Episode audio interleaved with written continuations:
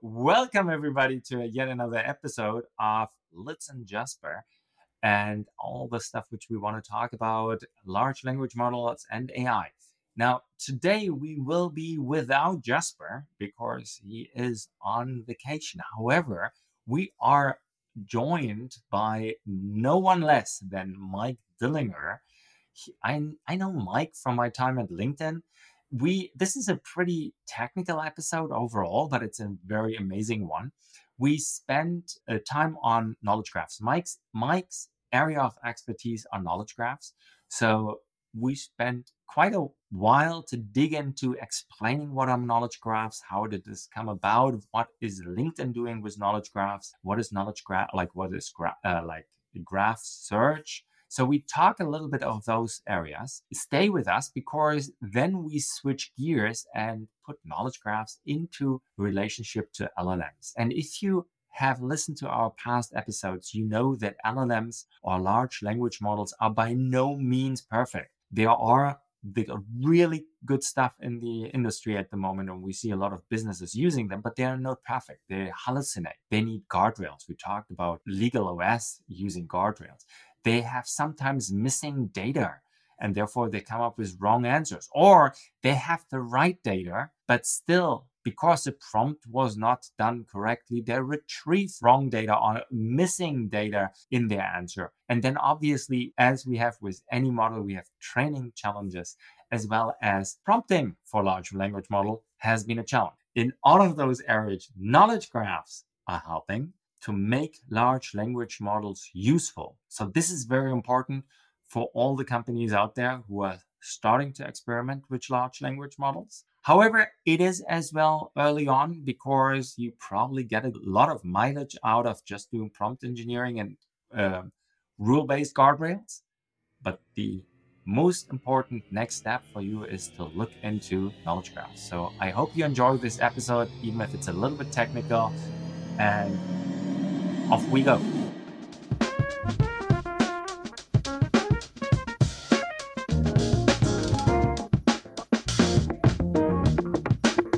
Hi, Mike. Hi. How are you doing today? I, yeah, I'm doing totally fine. This is awesome. Where are you at the moment? I see that you are in the world, but where in the world? Hmm, I'm at my home office in San Jose, California. Nice. The nice. heart so, of Silicon Valley we are close by, close to each other. All right. Um, we chatted a little bit about large language models and um, how to um, um, how to square the idea of a knowledge graph with large language models. And I thought this was a very, very insightful discussion. So, given that we have this podcast, I thought it's awesome if we are redoing a piece of this and chat more about it tell me first your story. Who are you and why do you have a word I? or two to say about knowledge graphs? Oh, goodness. Now you got me by surprise. So, who am I? I've been working on things related to knowledge graphs since I was an undergrad in college. This was during the first generation AI work, where in fact things that were very similar to knowledge graphs were the center of attention. I remember knowledge graphs being all the hype, right? And then we had those graphs actually designed to show how the graph looks like. At that time, we both worked at LinkedIn, and it was yeah. a complete mess because the graphs were too big to actually. They, they looked like hairballs and completely useless. Yeah, they, they were messier than that, actually. So when I started, yeah, the key piece of my experience here is the time that you're alluding to at LinkedIn. So I started at LinkedIn um, helping to deploy machine translation. And I was part of the localization team. And then someone came along and said, Hey, we have these taxonomy kinds of things going on, and we're finding that they're very, very useful for machine learning. So, can you come in and help us out? So, I started with a team of one, a contractor. Um, and our job was to look at the data that we have. I think we started first with titles and see if we can systemize that, systematize that better. Okay. Can you At the time we had like why would we? And I re- recall this effort very neatly, but like why would why in the world would we want to systematize or structure titles? That's the word, structure them. So, one key reason was at the time we had 150, more than 150 million unique job title strings.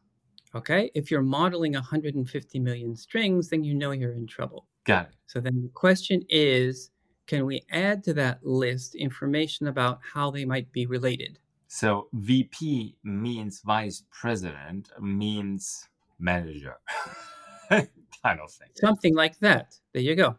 Okay, so is vice president a role or is it a seniority? So it turns out the first thing we had to do was take out job titles and find what kinds of information are packed inside a job title. So, sure, we have seniority kinds of things like senior software engineer or staff software engineer or vice president might be con- understood as a seniority for a manager. Okay, so that's one piece of information was seniority. Another piece of information was um, employment status. So, is this a full time gig? Is this a part time gig? Are you a contractor? Are you a consultant? What kind of employment status relationship do you have with the company where you work? And then the key ones were what's the role and what kind of specialty specialty are we talking about? Okay, so your role might be architect, but that could be a software architect or an information architect or a submarine architect. So essentially, you are uh, creating facets. Is that exactly facets on job title, seniority, um, uh, hierarchy, and um, function? Seniority, employment status, oh. role, and specialization or specialty. Okay, four. Sorry, I, I okay. So this you can call it facets. It's a kind of uh, semantic de- decomposition of the title, and that allowed us to say, okay, so we have these four dimensions of titles. How complete is a title? Cool. That gives us a really clear concept of completeness of titles or vagueness of titles. What kind of information is missing? What kind of information do we have to guess at based on what the uh, member gave us? Got okay, it. so that already that just doing that gave us some new capabilities. Got and then Perfect. we went along, and for each of those dimensions, we said, okay, can we create some sort of taxonomy or ontology or knowledge graph only for that dimension to see how the different values are interrelated? So for seniority, now, it's pretty this, yes. The listener uh, run down, what is a knowledge graph? so I understand, we, we, understand titles. We have a lot of titles. This is where you started digging in. Yep. And yep. why do we need a knowledge graph? So many titles, okay. each yep. title conveys different information. What's a knowledge graph? Knowledge, knowledge graph. So I like the way the way I like to think of a knowledge graph is a collection of facts that's in that are interconnected in a kind of network. So it's like a more a much smarter database that imitates human memory. Okay, A key difference, a key difference from regular databases, is that instead of storing mostly labels or numbers, a knowledge graph will store facts in terms of concepts. So the things that you're relating aren't just labels or strings; they're concepts. So let's store senior software architect in a let's store this in a knowledge graph. How would you store that? Mm-hmm. So we decompose it and we say the senior part is is part of the seniority facet or dimension okay? And we know that above that was my, at linkedin at least was staff but in other places it was reversed. Staff was the first and then senior was above that. So we can see that there are relations between that and that's an ic track seniority as opposed to a manager seniority so we have all these different facts that were that are interrelated in different ways. And how do you store them? Is it like it takes the staff seniority example? Do you make a rule to saying if at, at LinkedIn then staff over seniority, or how do you how do you get this into a knowledge graph? Yeah, so rules are usually too fragile, so we do models. Okay, and so that relationship got stored as uh, alternative orderings. Okay, we so we have junior, we know intern, we know these are orderings that are pretty that are fixed that we that are reliable. But we notice then that staff and senior are, depend on the company that you happen to be at. Got it. Just okay. like program um, manager and product manager. So a knowledge graph is the structure which contains information. Awesome, get it. Concepts. Um, concepts. We talked la- in one of the last episodes. We talked about vector um, storage or vector yes. uh, vector storage. or vector Yes. databases, not storage. For, forget the storage. Vector search. Well, vector search and vector database. Hot Yes. topic. Is a knowledge graph a vector base? Uh, no, knowledge graph is the input to the vectors. So the vector database, each row in the vector database is uh, an array of numerical p- uh, values. Okay. The question you want to ask is where do those numbers come from? Got so it. they can come from a transformer model, um, large language model kind of thing. You have to generate those embeddings, they're called, from something.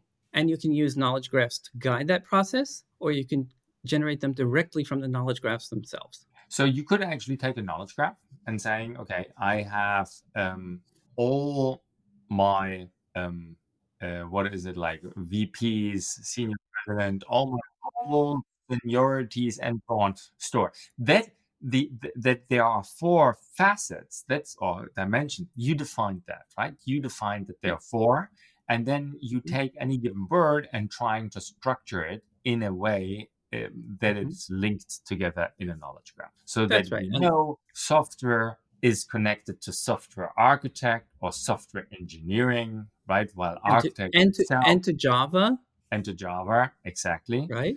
so and um, but java could be as well connected to coffee um, because if you are the central java authority as a Mhm. title then this right. mean, you know a piece of two like a bit of two a bean That's right. two, Yeah, about- that's the ambigu- that's the ambiguity problem, which was all over the place. yes All over But the place. Is, it, is a principal someone who works at a school or who works at a law firm? But the whole point is that you take all those words and put them in relationship to each other based on your facets, and that creates the knowledge graph.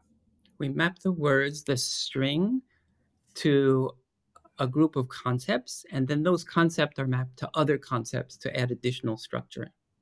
That, which is different as we uh, like as we describe this. Like if we if we take that we say animals and plants, and an elephant is an animal, so it goes into that animal corner. Uh, a tree as a plant goes into the tree corner.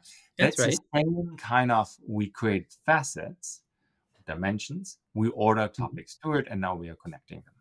And that It's very similar. So what you're talking about is taxonomy work, which is ju- which is a much simplified version of no- uh, knowledge graph. yes, perfect.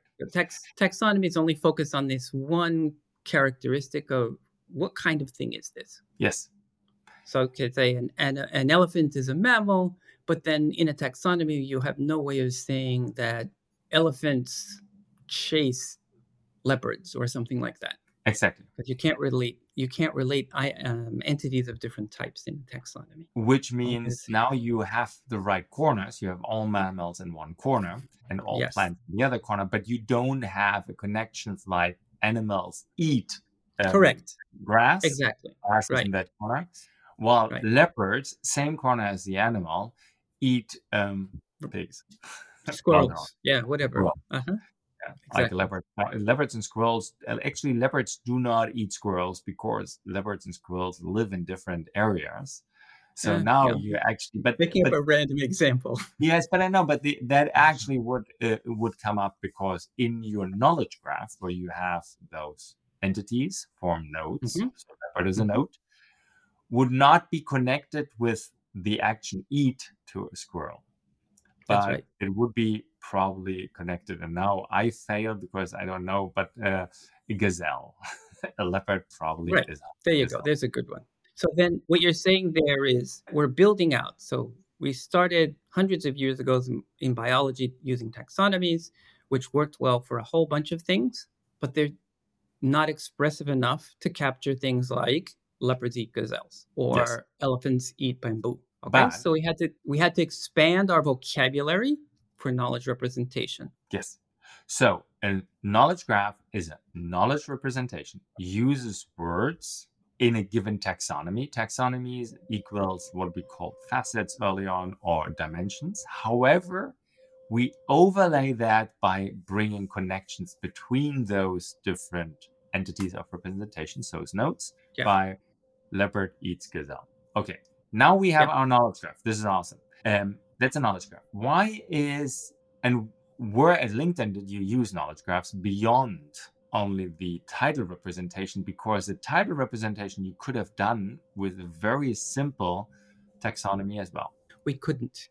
The simple taxonomy simply didn't work. Why is that? Okay. Well, one because Because VPs don't eat anything. well, so the vocabulary for describing VPs, for example, only by saying they're a kind of manager, that doesn't give us a lot of information. When we're trying to decide whether a VP at a financial firm is has the same responsibilities as a VP at a tech firm, and it turns out they don't. yes. Okay, so the taxonomy wasn't wasn't expressive enough to store the information that we wanted. The second part of it was we, as I as we talked about before, we decomposed each of these title strings into parts, and the taxonomy couldn't tell us anything about relations between those parts. Got it. Okay, understood. Because BP, BP at a bank could be just the entry level, while VP as a tech company is a top level, meaning Yes. you need to understand actually an additional information, which you then connect through a knowledge graph as much as you would key, uh, connect eating um, uh, as an additional information to it. That's right. You eating and habitat and I am the president of product and technology at Marpai, Mhm. and I Mhm. first had to chuckle as as they wanted to call me president. I was like, "Wow, I didn't know that I can be it's- president." you and Obama have the same responsibilities. There you go. Exactly. But since we have a very clearly different information, entity information connected to us, uh, Biden gets the White House connected, and president and White House in that connection means something completely different than president and very small NASDAQ company, right? So, yes, totally, totally, totally get it. You asked a second ago where else we use them. Well, they use them at LinkedIn. Um, we built knowledge graphs for all of the key entities of the economic graph. So we graph? wanted to do things like companies, right? The economic graph identified key players in the economy, like institutions that hired candidates, uh, institutions that train candidates, like universities, um, institute in organizations that manufacture things, that sell things. So we have all of these different entities that we needed to model in great detail. Got it. So we had there, knowledge well, that would use as well a model graph, knowledge graph, because now we have the White House, which is different from any other house, and you would see this because it has a president attached to, as well as other information. Totally, right. totally interesting, like concept. You actually takes taxonomies, and it is a super. Is it okay to say it's a multi-dimensional taxonomy approach because you connect those tax? Actually, it's supercharged. It's not only multi-dimensional; it's supercharged because you connect different taxonomies, and that's what we call a knowledge graph. Yeah so there's so much knowledge. I, I would say that we have to really have to focus on different pieces of it to get things done. And taxonomies is one, is one way of focusing. Just Yes. focus on a sing, single kind of relation and a single kind of. But knowledge graphs will try to cover everything. Since we established now the knowledge graph uh, paradigm, so now the listeners understand what a knowledge graph is. If I am using today a large language model, I go to ChatGPT or any of your favorite chat tools and ask where does Biden live and who is Biden, I will get, depending on the age of the data used for my large language model, but I could do this with Obama. Like, what was Obama's title? President of the United States, right? A large language model would actually do fine, but they do not have a knowledge graph representation. So, do we Correct. even need knowledge graphs? Yes, we definitely do. And I want to thank you for that question. I wrote up something that's going to come out tomorrow about that. So it turns out that large uh, language models can do many things, but not always reliably. Even when the information is there, sometimes it's not retrieved. Sometimes the the prompt isn't is misunderstood, so the information is not retrieved. Can you give an example how this works? Are you talking about hallucination or are you talking about information that's there but it wasn't retrieved?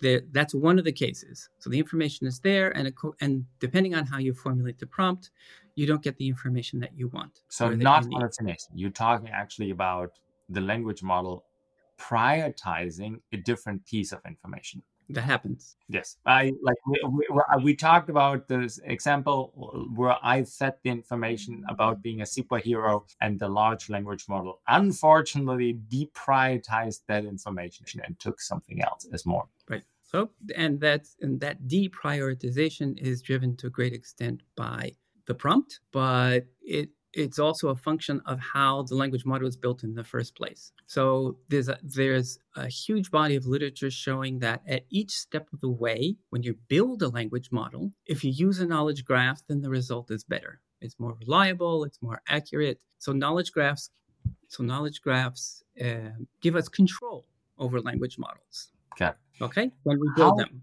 how, Also- so that's the whole idea of uh, uh, retrieval augmentation generation, right? The RAGs, but Mm-hmm. to give control. How does a knowledge graph give control? So actually, and this is uh, uh, like just for the audience, we have initially in the first few episodes we discussed a lot about large language model. We discussed a lot about business implications, Mm-hmm. but we do realize that large language model have shortcomings. So we started Right. talking guardrails. And more than and more than just hallucinations. Yes. What, what are the typical issues you see with large language models? Well, And- there's the one we just so we talked about hallucinations. That's Yes. one. The need for guardrails. It produces Yes. it answers things that we don't want it to answer. Um, we have guardrails that that block the lang- large language model from uh, answering certain kinds of prompts. Okay. Um, there are gaps in the knowledge that the language model has encoded. There are gaps in what it retrieves, even if the information is there. Yes. So there, And that- there are a long list of these, uh, Yes. what I call undesired behaviors. Undesired behaviors. Yeah, or yes, absolutely. And those, to be very clear, if you build your business around it, um, um, you need to deal with it. We saw Legal OS in one of our episodes talking about guardrails. We Yeah. discussed um, um, the information if the information is uh, not there be more specific. That's um, we have an interview actually coming up with uh, Right. one company is doing this extremely well. And now we have the information. The information is there. The guardrail would allow it but still it's not retrieving. And that is where knowledge graphs comes in. That's one of the many places. yes then so tell us we can we can add so we can add knowledge graphs at the very beginning as part of the training corpus. Okay, so there's several techniques for that, and when we do that, we see that the answers are more accurate and more reliable. this is the whole idea if data is more structured it's more helpful to actually That's it. um, That's the principle. And we see it in all across the in every step of the process of creating large language models. So when you're creating the language model, you have um, a loss that you measure the loss, how well your current version of the model is doing to predict things. If we predict um, how well it predicts, the model predicts what's in the knowledge graph as well as what's in the input corpus, then it pro- it improves. Okay, so it's an it's a two part loss function in this case. One of the techniques for building language models is masking. before you jump into it let's uh, uh, so okay uh, um, knowledge graph can help to train got it makes perfect Yep. sense Lots of those, and it can help to fine tune. fine tune um, uh, which is is a subsection of train uh, it's not helpful for um, fine prompting or prompting but it's helpful for fine tuning data set now for prompting as well. For prompt okay then talk about prompting and then talk Mm-hmm. about retrieval and uh, other Yep. areas where you would use a lot knowledge Yeah. graph So that's we're getting through all of the steps here. So, like you said, knowledge graphs are really help have been shown to have a significant positive effect on each of the steps of training and fine tuning. Cool. So, for prompt engineering, you can always also use knowledge graphs to optimize the prompts, right?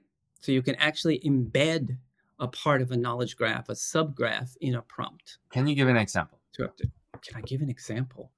well, Oh. that, that's, that's, That's the do. hardest right? question. That's a hard. That's the hardest question is giving examples. No, but I mean, like, so how would I prompt with giving a knowledge graph information? Now, I could actually do a retrieval of a knowledge graph and saying, mm-hmm. look for an elephant that is mm-hmm. that is an animal and that eats grass, right? Right. So, in, essentially, what you're doing with the knowledge graph there is you're disambiguating the prompt. And being more specific. So that means, but I adding, so that's real. I actually, I didn't know. I didn't know that you can use knowledge graphs for, for the prompt. So I'm making this up as Mhm. I go here. But my Mhm. understanding in this case would be you're using the structures you have in your dimensions in the knowledge graph to actually adding onto the prompt to make the prompt Yes. more specific specificity over Yeah. um So, if you have what you end up with is a, a more semantically precise prompt for the system to work with.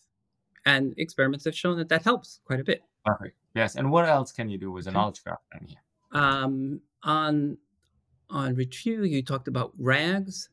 Um, one thing that they that has been done is filter the candidate responses by a knowledge graph at the at the end. So you have your guard apply your guardrail. You you start with a mm, a fine tuned language model. You apply your guardrails. You have a bunch of possible outputs, and you can find those by checking against a knowledge graph. Which one, which of these responses are most consistent with this external resource, this knowledge graph resource? got it Mhm. meaning knowledge graphs are not dead because we have llms they actually Yeah. just became even more important in order to Yes, drive away the shortcomings of an llm exactly. Now, you do quite a lot of stuff with startups.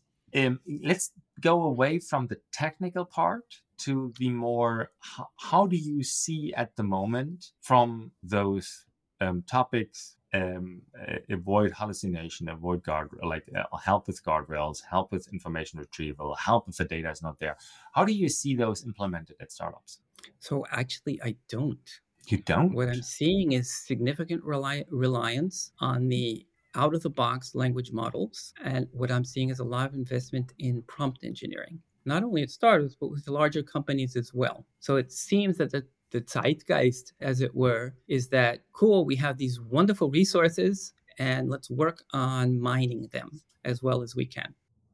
Instead of going upstream, instead of going upstream and making sure that we can drive, as it were, the language models. Got it. So, and this is interesting to hear because I would actually say, and maybe it is because large language models, uh, like or, uh, like knowledge graphs as a concept, are actually not that simple, and they are actually um, difficult to build up. While it is easier to think about many prompts and do prompt fine tuning. Um, There's part of that. guardrails are very often built as rule based and not as Or knowledge knowledge graph based. Or knowledge graph knowledge based. based, but they're very often built as rule based, and rule based is just easier to build. So it might be that the zeitgeist is large language models are zeitgeist, and the easiest thing is at the moment to just do rules, data, prompt engineering, put stuff on it, and over time we will see um, that knowledge graphs actually come into the picture to support. Is that a fair assessment? I hope so. I hope so. So this I think what you're saying is that the results from the research literature take time to get absorbed by practice practice, Practitioners. right? It's actually an interesting one because uh, I, if um, uh, knowledge graph search and um, only entered later, like you know, you first had semantic search, then you had vector, like vector uh, uh, search, and only later you added this other dimension to it, right?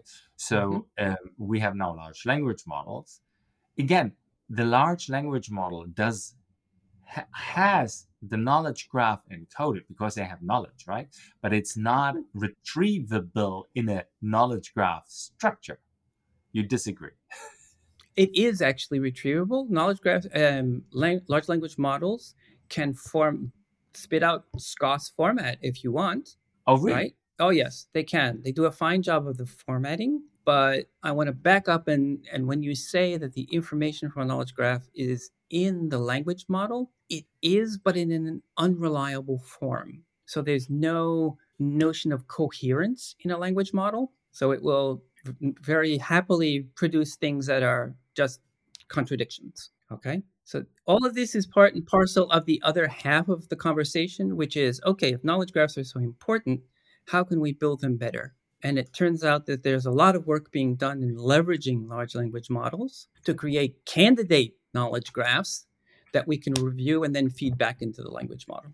Okay. And this seems um, to be, to me, to be the most promising path forward. It's actually interesting. So I did, uh, while we are talking, I did the following. I asked, um, in this case, ChatGPT, who is more senior, a VP at a bank or a VP in, uh, at a Silicon Valley company? The title VP, Vice President, can vary significant in v- meaning and seniority in different industries. So and then it says, in contrast, so a VP often represents a relatively high level of seniority. It's typical a role with considerable responsibility, like managing department key business areas. However, in some larger banks, the title of VP can also be relatively common, sometimes used for middle management. In contrast, in Silicon Valley, especially a startup or middle sized tech company, the title of VC might be even more senior often representing the highest level of management. So that is um, so that is essentially the information is there, and you just mm-hmm. would need to have it encoded in a in a structure. Now the question is, the information is actually there on that relationships, and I could ask mm. what a leopard is eating, and it would probably give me all the, the animal yes. leopard is eating. Then why do I need a knowledge graph to do it on top of it? because w- what does it bring to the world if the large language model already has it? Two things. It brings reliability.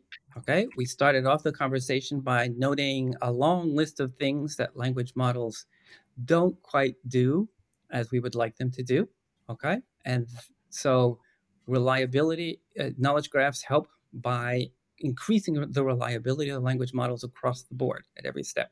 And the second thing that they give is that they give us is control. So it's very difficult to punctually go in and mm, update a little piece of a language model because they're inscrutable. Okay, so knowledge graphs give us um, a pretty transparent and very effective method for for control over what's in the the language model and what will come out. Awesome. This is very very helpful and it's interesting to see actually that you say this this whole understanding will take time and i believe the the the point here is or the key the meta point is large language models have those hidden layers have the those layers where the information is encoded and when we ask the model something it digs into those layers to retrieve that information so the large language model knows that in the silicon valley company vp is top level of management while at a mm-hmm. bank it might be just middle management that's actually right. pretty fascinating it's somewhere in the layers yeah. however if we want to steer in any of the shortcomings we need to go back to our old structured ways of doing machine learning that's our controls and knowledge graphs are actually one representation of data which helps us to give that control this is very very well said meaning Thank we you. will see more startups doing them but in the good old genre of fake it till you make it, you actually would probably not start with a knowledge graph initially, but you yes. actually will start with prompt engineering. Prompt engineering, and then once mm-hmm. you scale, you actually will come to the knowledge graph. You'll have to. Have to, when yeah. or if you if you're even at the beginning if you're working on an application where um, accuracy and reliability are crucial then prompt engineering won't won't do it. Won't be enough. Won't be enough. You even see All this right. in evaluations because you get wildly different evaluations of the same language model depending on how you formulate the prompts. So that's they're not a good um, tool for measuring language model accuracy or usefulness. Mike, this was amazing. This was a very cool discussion, and I think we got to a very, very good conclusion. Thank you so much. No, my pleasure, always.